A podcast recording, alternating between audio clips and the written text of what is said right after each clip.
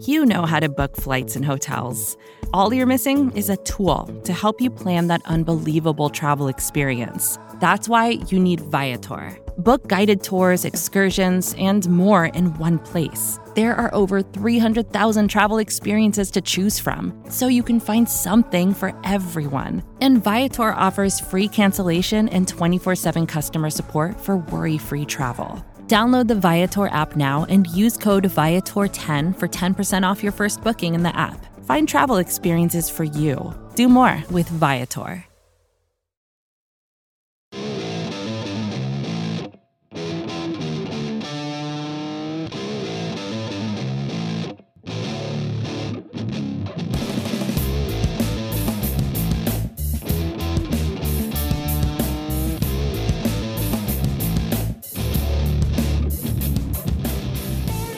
Hello, everyone, and welcome to episode 319 of the Talking Chop podcast. I am your host, Brad Rowland. It is Thursday evening, very, very late into Friday morning, and the streak is over. Scott Coleman is no longer undefeated in the postseason while co hosting this podcast.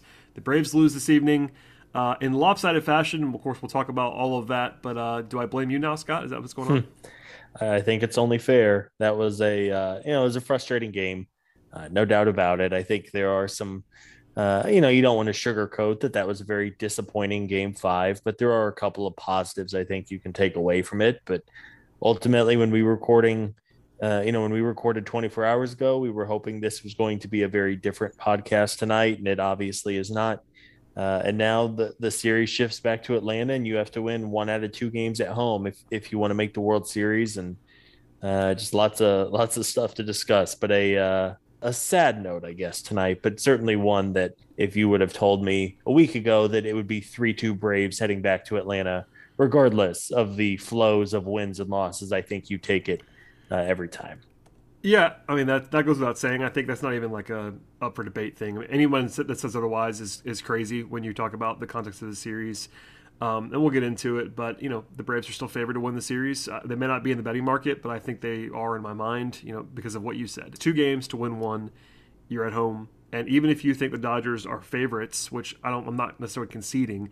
Even if you think they're favorites in each individual game, when you combine the odds of those two games, it swings back in the Braves' fashion. So uh, we'll see what happens here. But you know, clearly not the night that anybody wanted. Um, you know, the best pitching matchup on paper that the Braves could have asked for with Max Fried against a tired Dodgers bullpen. Um, and it just didn't work out the way that it was supposed to. So we'll get into it. We probably won't go as long as we've been going on some of these podcasts because there's not that much to get into. Honestly, it's a, it's a lopsided loss. Um, and we'll start here. I guess you know Max Fried, not his best, but I want I want to start on the one positive thing from this game. Uh, remember Scott a few hours ago when the Braves led this game two to nothing because. Atlanta took a 2 0 lead after three batters because Ozzy Albies poked a single to left field, and then Freddie Freeman hits a home run, 4 and 25 feet, absolutely smoked, and he had been red hot. Everybody's feeling great. Joe Kelly is uh, laboring, we'll say.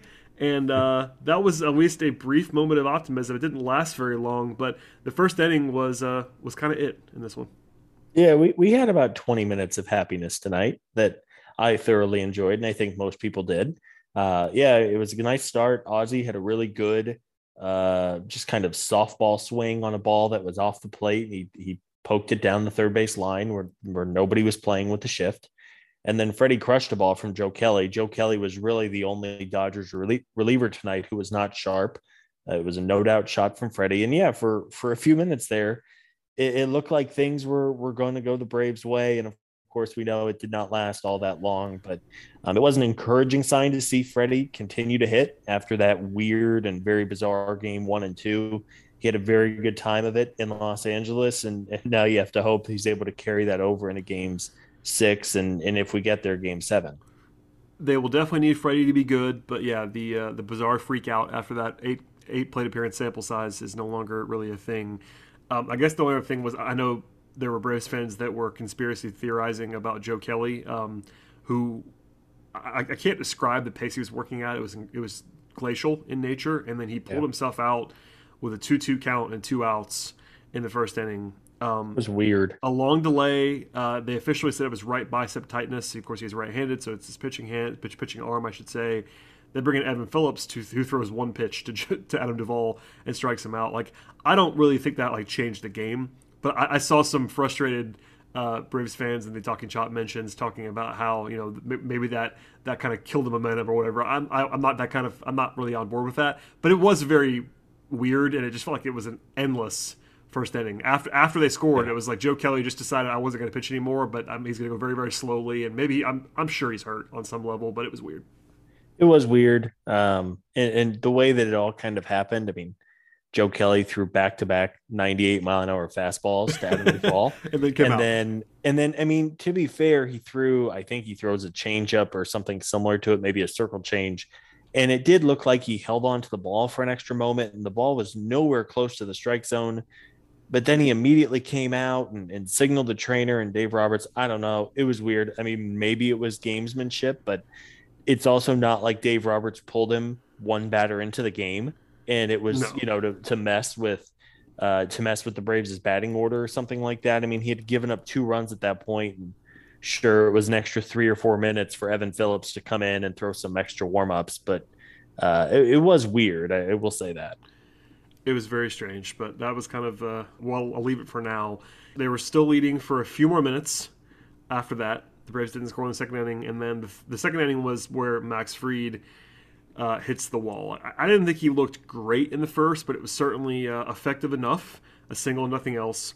In the second inning, he uh, just misses to AJ Pollock on a leadoff home run, a 108 mile an hour leadoff home run to cut the lead in half. Then Albert Pujols singles, and Chris Taylor ambushes the first pitch, uh, hits it very, very hard to left field, and within three batters, the lead goes from two nothing and disappears, and now you're down three to two.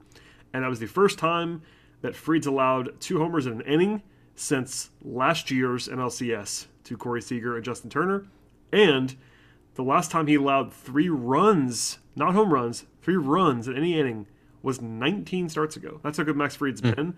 But uh, that all just changing very quickly, and Max, I guess to his minor credit, did not like let the game completely get away from that point forward. But I mean, literally within three minutes, two minutes, you go from up two to down three um, in a clean inning. And Chris Taylor, of course, just has the game of his life tonight. But beyond yeah. that, I mean, the game flipped right then. Yeah. It, you know, you're right. It, it, was not like Max. He had a little bit of bad luck working against him. He had a couple of soft singles against the shift, but yeah, I mean, he, he gave up the ball that the home run he gave up to AJ Pollock was crushed. And then as you said, uh, Chris Taylor had the night of his life tonight with three home runs, uh, doing his best Eddie Rosario impression, I guess. But uh, yeah, again, it was it was frustrating. It was only three to two after the second inning. It was a long inning. Uh, Fried was able to get out of it, and it, at the time, it was like, okay, it's three two. You have what seven more innings at that point against the bullpen. You hope that you can scratch and claw, and as we've seen, this lineup has been able to strike uh, strike pretty quickly during the the postseason. Um, but yeah, it was just a, a, sign of things to come for Max. And again, he just didn't have his A plus stuff. I don't know if he's maybe he's wearing down a little bit physically. Obviously, this is a very difficult lineup to pitch to, even with the couple injuries the Dodgers have. They are very talented, especially from the right hand side. Uh, yeah, it's just unfortunate. I think Max will will take this loss pretty hard. He had a chance to really cement himself and and help his team out. And he just had an off night, and who knows if if he'll get another opportunity to pitch this playoffs. Uh, but yeah, it was it was an early sign of things to come. I think we all saw in the second inning that Max clearly did not have good stuff. No, he was not his best, and you know he wasn't quite his best in the first outing in this series. Like he ended up pitching well enough, but it wasn't like he was dominant in the way that he had been in previous outings. So I don't know if it's like you said, I don't know if he's wearing down or what, but uh, just for the record, the next time that he would pitch uh, on regular rest would be game one of the World Series if they get there. It'd be Tuesday, which is four days rest from now. So uh, hopefully, everyone is hoping that's that he makes that start. Uh, but if not, not the greatest way to end the season after a heck of a run from Max Fried. Um, you know, they the Braves did have a, a, single from Eddie Rosario who got thrown out stealing second in the third inning. Um, spoiler alert: the Braves did not score again in this game. Like there were a couple of like minor threats, but even then, it was kind of like hapless. They got five hits in this game. Yeah, and you know, two of them were to to have the first two runs. So after after Freddie's home run, they got three hits the rest of the game. Yeah. So uh, I'm not going to go. Not, unless not even go through every inning, just because there, were- there was nothing really happening. There was no big threat that they kind of let go. You know, usually we flag these moments where you have this great scenario where they have a chance to score, and the closest thing that I could come up with was the one out double by Rosario in the sixth, and Yeah. that was it. Um, Yeah, even- I mean, y- yeah, the other so there was two singles and a double. You just mentioned Eddie Rosario's double. Um, Rosario also had a single in the third, though he was thrown out trying to steal, so that quickly went away. the fastest player in Major League Baseball, Eddie Oh Rosario. boy, some uh, some poor production assistant for TBS has some very bad uh, information. I think they must have uh, researched Amed Rosario instead of Eddie Rosario. That's got to be. Uh, it. the other Rosario is, of course, very fast. Eddie is not as fast. Um, and the other single was a Dansby Swanson single, I think, in the seventh or eighth inning. At that point, the game was not over, but pretty close to being over. Uh, yeah, just uh, again, you you everyone was feeling really good uh, after the Freddie home run, and and then the bats went silent. Uh, there were just a lot of non-competitive at bats tonight. I mean, there was a six-pitch fourth inning. Uh, there was a, I think, an eight-pitch fifth inning.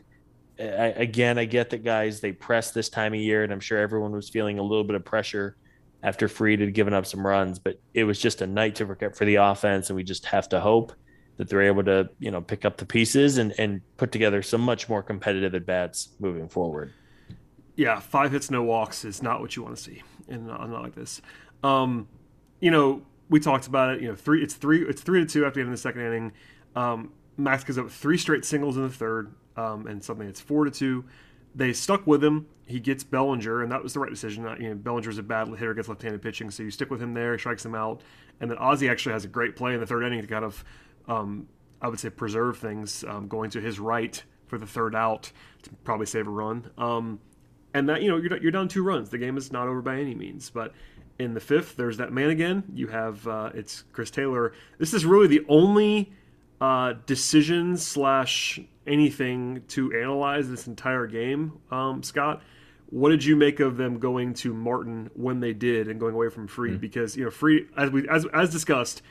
Free was not great in this spot, and he gives up the walk to Pujols in the fifth, and that's when and that's when you pull him with two outs. And I will be honest, I had no issue with it. I know it did not work out very well because Taylor went deep on the next batter, but process wise, I was pretty okay with it. Hmm. Yeah. 57 year old Albert Pujols with two hits and a walk against Fried tonight. That was actually a heck of a bat from him. Like he really worked the was. count on that one, but still, like you, you, you can't you can't walk him there. That's, that's I not- mean, and I mean that with all due respect. Pujols is one of the greatest hitters of all time, by all accounts, and a plus human being. But it was frustrating to see him. I mean, he, he can't even run at this point. He like limps around the bases.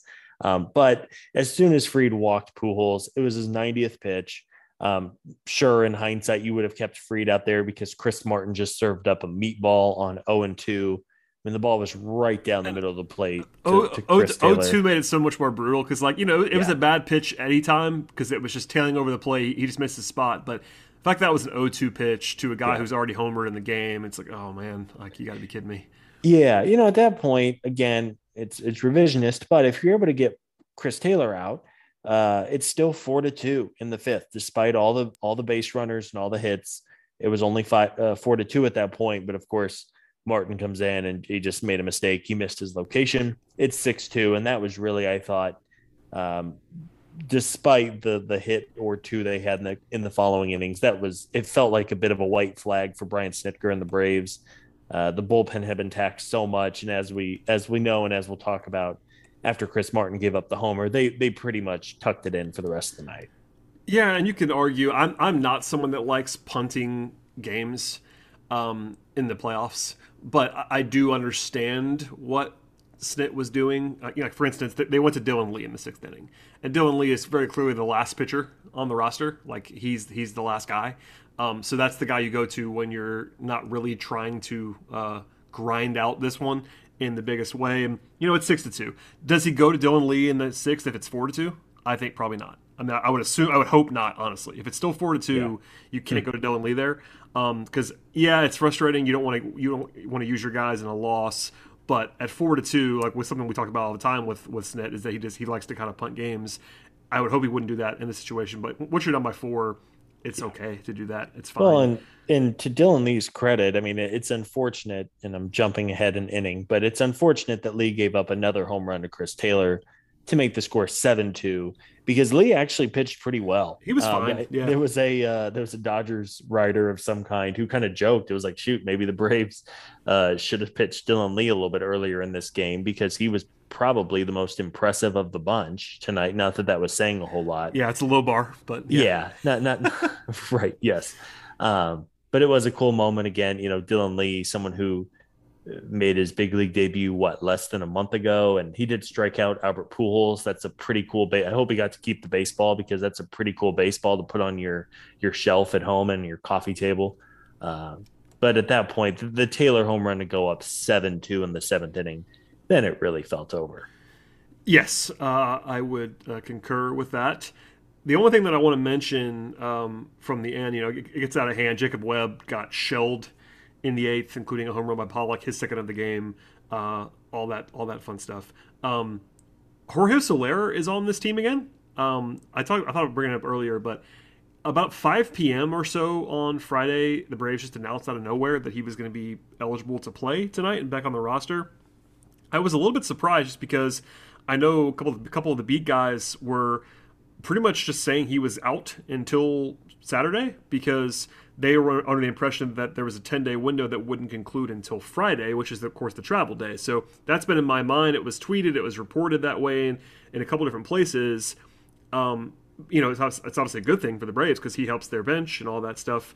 Um, you know, the decision to not start him was one that I think was fairly obvious. He hasn't he hasn't played baseball in a week and a half, and they had been hot. And you know, it wasn't like you're replacing a bad hitter when you have Pederson, Rosario, and uh, and Duvall but just having Soler back is a positive for the next two games and hopefully beyond that.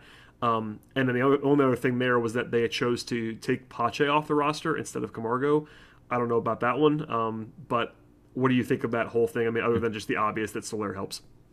I think I, am not 100% certain. I think that Soler had to be swapped out for Pache because of the swap earlier in the NLDS. Because the swap in, yeah. I could be wrong on that because I, the I truly don't know. Changed, but regardless, I mean, yes, if they had a choice, yes, I would have, I would have kicked Camargo off and kept Pache for his or defense Arcia his or speed. Arcia maybe.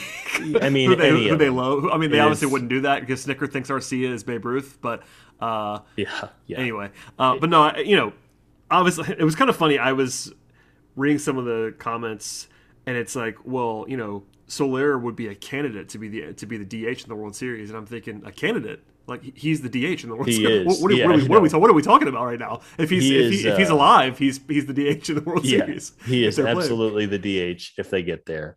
Um, yeah, I mean, obviously, I'm I'm glad to hear that. Um, obviously, Jorge is feeling better. He's back on the roster, even if he didn't start. He did get a pinch hit appearance tonight, and he struck out, but it, I think it's good for him to obviously see as much live pitching as he possibly can. Uh, you hope that he's able to get some swings in over the next couple days because if if the Braves are able to advance, they will obviously need Jorge Soler ready to go. Um, it was good news. I'm glad to hear that everything is, is okay with him, and um, he seemed to be in really good spirits and happy to be back. Um, so yeah, if, if, you are looking for another positive to take away from from tonight's game, uh, getting Jorge is is a is a boost, and especially considering the other options on the bench right now, which are, not very good. Um, but it was nice to have him back. Yes, certainly. Uh, and we'll leave it there for the game itself. Before we look ahead to Game Six and beyond, a quick word to hear from our sponsors on the show today. When you need mealtime inspiration, it's worth shopping Kroger, where you'll find over 30,000 mouthwatering choices that excite your inner foodie. And no matter what tasty choice you make, you'll enjoy our everyday low prices, plus extra ways to save, like digital coupons worth over $600 each week. You can also save up to $1 off per gallon at the pump with fuel points. More savings and more inspiring flavors make shopping Kroger worth it every time. Kroger, fresh for everyone. Fuel restrictions apply. All right, Scott, let us close up shop on this now Friday Eastern time. I know it's Thursday for you still where you are, but it's Friday for me. Um, you know, the situation is what it is. The Braves lose this game. Uh, it was a blowout. You can argue whether you would enjoy a blowout or a close loss more. I think you and I are on on the page of rather lose a blowout than anything else. Um, if you have to lose one, um, and listen, this is probably your best pitching matchup of the three remaining, and that's that stings a little bit. But it was also on the road. Um, that matters to some degree. And now you have a day off. You fly home. And as we said at the very, very top of this podcast, you now have two opportunities to win one game. And that places you in a favorable position. In fact, yeah, yeah, projections and stuff like 538, as we always cite, um, actually now has the Braves at 66% to win the World Series, to win the World Series, to win to win this series, um, to make the World Series. Um, and Fangraphs has almost exactly the same, 66.4%. So essentially, two and three chance for the Braves according to those projection systems. I think the betting market will probably be a little bit close closer to the Dodgers if I had to guess because that seems to be the way it's gone to this point. But regardless, the Braves are still the favorites in this series. I know the Atlanta sports fatalism has been sinking in, and honestly, I had a couple moments of that myself tonight. Like, look, I said in I said in private, I'll say I say it here. I told someone today if the Braves lost today, I was going to probably get a little bit worried and that's not necessarily rational. I try to be rational as much as possible, which is why I'm giving you the numbers. Like the Braves are still the favorites here. They have two chances to win one game. The Dodgers have to win twice. You have to win once. Advantage Braves when the, when the teams are in any way close, and I think they're close enough to where it's still in favor of the Braves. But I mean, Scott, remove yourself from the Atlanta thing because you're not an Atlanta sports fan. Uh, Are you are you are you terrified? Like, where's your where's your brain now? Yeah, I mean, it, it's an interesting uh, question, right? Because right, the things that happened, yeah, because the Falcons choked away a Super Bowl a couple years ago. Does that have any impact at all on the Atlanta listen, Braves? Listen, of it course. does. It, it, does, Scott. I'm, I'm, I'm, kind of kidding. I'm also kind of not, but I understand. I know it's I know it's still a sore subject. It would be for me too if I were a, a Falcons fan. Um, a couple of thoughts. One, I absolutely agree that if you're going to lose this game tonight, give me this kind of loss every single time over a heart wrenching game three replica.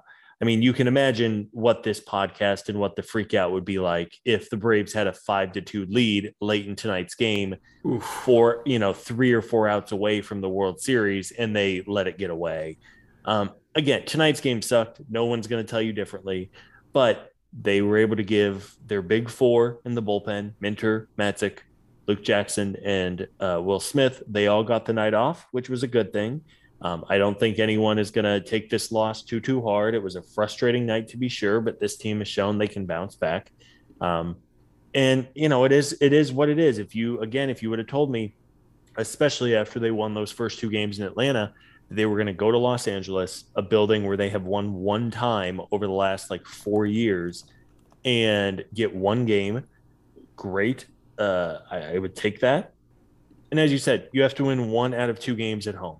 If they don't do it, it's going to be a terrible collapse. Nobody will ever want to speak of a 3 1 lead in the playoffs ever again, et cetera, et cetera. Uh, but this is a good situation to be in. Of course, you would have liked to close it out tonight, but man, you just you just have to hope that they're able to regroup and get back in their own their own homes and their own beds and and just kind of put this one behind them and then and then shift gears really quickly because within oh I don't know 36 hours or so we'll be getting ready for game 6. Yeah, so game 6 is on Saturday. It's either going to be we won't know the start time until late Friday night, which is uh, unfortunate for planning purposes. Um, but the game will either be at about 5 o'clock p.m. Eastern Time or 8 o'clock p.m. Eastern Time on Saturday at Truist Park. And it all depends on whether the AC, the ALCS goes to seven games. Right now it's three to two. Um, if the series ends on Friday with an Astros win, uh, the Braves would go back and they'd play a little bit later in the evening. They play at 8 p.m. Eastern. If there is an ALCS game seven, the Braves will play earlier at five. Now, does that matter to anybody except for fans? Probably not. But something to keep sort of keep in your mind. And then, of course, if, ne- if, if needed, Game Seven would be Sunday, um, and if needed, also for for the for the Braves' sake, Game One of the World Series would, would be Tuesday. So that's just a schedule reminder. Nothing official, official, official right now. Like no one said anything that I can see on Twitter about um, in terms of like pitching plans and stuff for Game Six.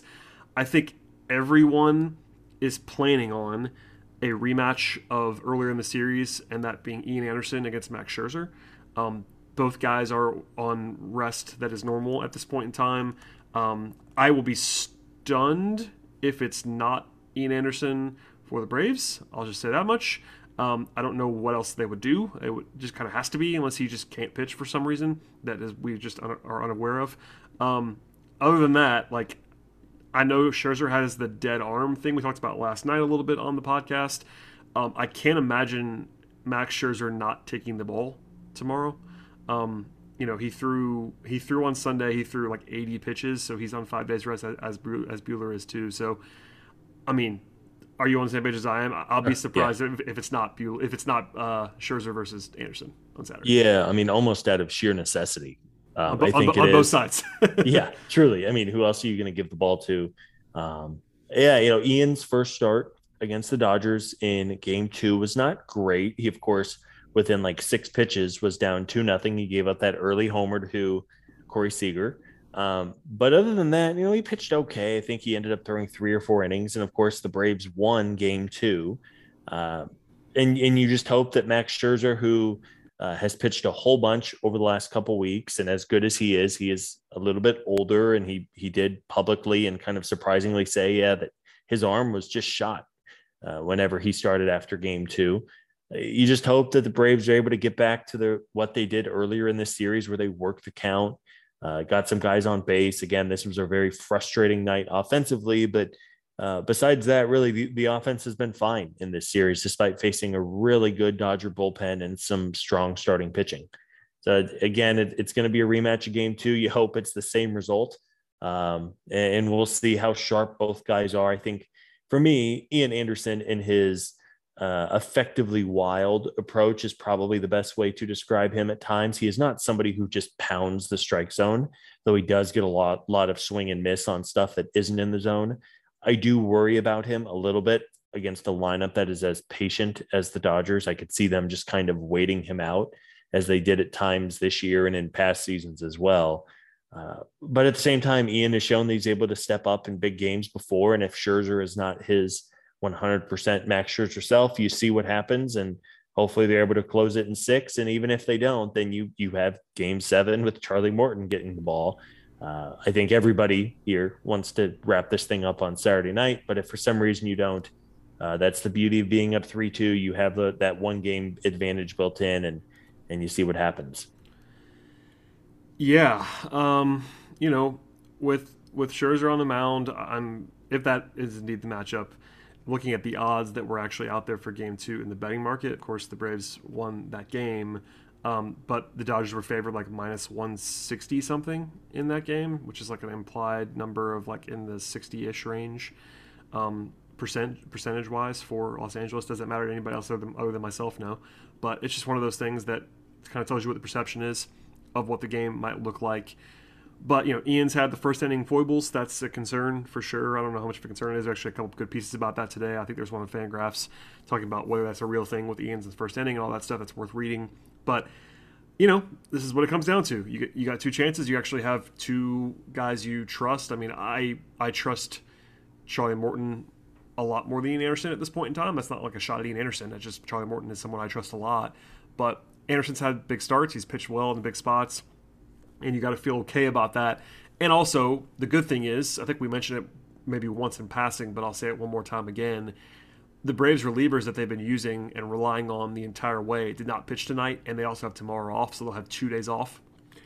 That's a huge thing. Obviously, it helps the Dodgers too, and that their best guys don't have to pitch tomorrow. Like they used Kenley today. Like, yeah, I mean, a little they, odd. They didn't need to, but I guess it's because like they have tomorrow off and they know it. But up nine, I believe yeah. it was when he came yeah. in the game. I'm thinking, why is he pitching right now? Um, and it wasn't like last night where Will, where Will Smith came in because he was already warming up. You know, they were already up six before the previous inning, so it wasn't yeah. like he needed to be warming up. Anyway, a very strange thing. Dave Roberts. Oh, one I have to make fun of Dave Roberts. Keep, keep, keep, keep sort of have, have, the streak going. Uh, Dave Roberts let Graterol hit for himself with a runner on in the fifth, and then took him out of the game in the bottom hmm. and the top of the next inning. Yeah. Uh, I just wanted to make sure that I said that out loud because that didn't make any sense at all. People were, I said that on Twitter. People were like, well, you know, they're winning. And, okay, but like, you don't let a reliever hit for himself. Like, well, at that point, you almost worry. On. You almost worry he's going to hurt himself. I mean, well, honestly, I mean, I mean, honestly, the, the thing about that is if you don't want to waste a pinch hitter in your mind, like that, that's faulty logic in my mind. But like, you probably have a, a starting pitcher that could hit. Like, why don't you just have Julio Urias hit? Like he actually has hit before. Like why you're having a reliever hit with again? There's a man on base, and by the way, during the at bat, they stole second base. They had a runner in scoring position at the end of the at bat, and you have a reliever up there in the fifth. Yeah. And then you took him out of the game. Like, what, yeah. what are we doing? Sorry. a little, little odd. It was um, a little bit strange. Anyway. You know, Dave Roberts, I, I think, uh, how do I say this? If he didn't have a $300 million roster, I, run, I wonder how long he would, if he would still be around. Um, it's hard to look bad with a $300 million roster. Um, he's he's had some interesting moments, and hopefully he has some more interesting moments in games six and or seven if we have to play seven. Some interesting moments. Um, but yes, Dave Roberts story. Uh, odd, yes. there you uh, go. Yeah, yeah. No, that, that I just wanted to make sure that I didn't forget that because that was uh, it was really tilting me. I couldn't understand what was going on. Um, all right. Well, anything else you wanted to add, Scott? Clearly, nobody's happy. I'm exhausted. I can't I can hardly talk at this point, and uh, there's lots to get into for Saturday and beyond. Um, I believe we are scheduled to have a Daily Hammer episode with uh, friend of the pod, uh, co-host, all those fun things, Sean Coleman, Scott's non-brother Sean. Um, hmm. tomorrow night, so we'll have even more content. He will be able to give you the official pitching stuff by then, I'm sure, as I'm still refreshing to make sure nobody said anything on the record and nobody has. So, uh, all that to say, we have more to come. We'll have a podcast it probably won't have me on it because I actually have some uh, have some travel on Saturday and Hawks commitments and all this kind of stuff. Um, so you probably won't hear from me after the game on Saturday, but there will be a podcast on this feed somewhere after Game Six. Hopefully, that is a wrap up of the series and look ahead to Game One of the World Series. Um, if not, we'll see you on Sunday night with uh, with that mm. similar uh, setup. But uh, more to come for sure. Scott, if you have anything else to add, feel free. No, not not much to add. Hopefully, uh, hopefully we can go win a pennant this weekend. That would be a fun way to end just a, a crazy last couple of weeks here. And again, I, I, think this was certainly a frustrating loss tonight, but one that hopefully the team gets over quickly. Again, there's no way to sugarcoat it. That was a tough game tonight. But if they were going to lose, losing in this fashion, in my opinion, is is the way to do it, right? Um, and uh, hopefully they're able to bounce back, get some rest, and then and go close this thing out in six. I think uh, for all of our mental health, it would be nice not to have to live through another game seven, just with the drama and stress that comes with that. So let's go close it out on Saturday night and, and uh, celebrate a World Series appearance. That would be preferable, let's just say, to anything else that would happen over the weekend. So uh, if you have tickets, show up, be loud, uh, enjoy yourselves over the weekend, and uh, if yeah, not, one, one more thing. Okay. How terrible are those Dodger fans? Those dudes were clearing out of that oh, no. stadium. They were clearing out on uh, Tuesday before they came back. They were leaving in droves last night. And then tonight, the stadium was like 80% full. Anyway, they, they seem a little fair weather and bandwagony to me. I know that that's not exclusive to the Dodgers or Los Shots Angeles. Shots fired at, but, uh, uh, at your, at well, your brethren you know on the West Coast. Right if uh, yeah, if, they're about eight hours west of me. If they want to come at me, come at me down the street. Uh, you know where you can find me. Um, but yes, anyway, I, I noticed that a couple times. I'm like, you guys suck. Give me a break. what do you gotta do? You rush home to go sit around your house? Come on. A great, a great way to end this podcast. Uh, that was Scott Coleman. You can find him at Scott Coleman 55 on Twitter. That was not Brad Rowland. That was Scott Coleman. One more time, Scott Coleman hosts this podcast and all those things. Um, no, I'm kidding. But uh. uh, yeah, hopefully uh, Braves fans will have that place rocking on Saturday and Sunday. I'm sure that they will. I'm sure it will be packed and. Uh, the battery will be uh, absurd this weekend. I'm fairly sure. So uh, if you're in town, uh, leave early. I would say to get there. Uh, Scott, thank you for joining me on the show. I am delirious at this point in time. We'll wrap it up there. Again, one more time, please subscribe to the podcast. We'll have a new show, uh, I believe, tomorrow, and then definitely after Game Six as well, and any game after that. Um, follow the show on Twitter at, at, Talking Chops, as well as all of the written content on the site. Follow me at BT Rowland. Follow Scott uh, on Twitter, and we'll see you all after the game on Saturday.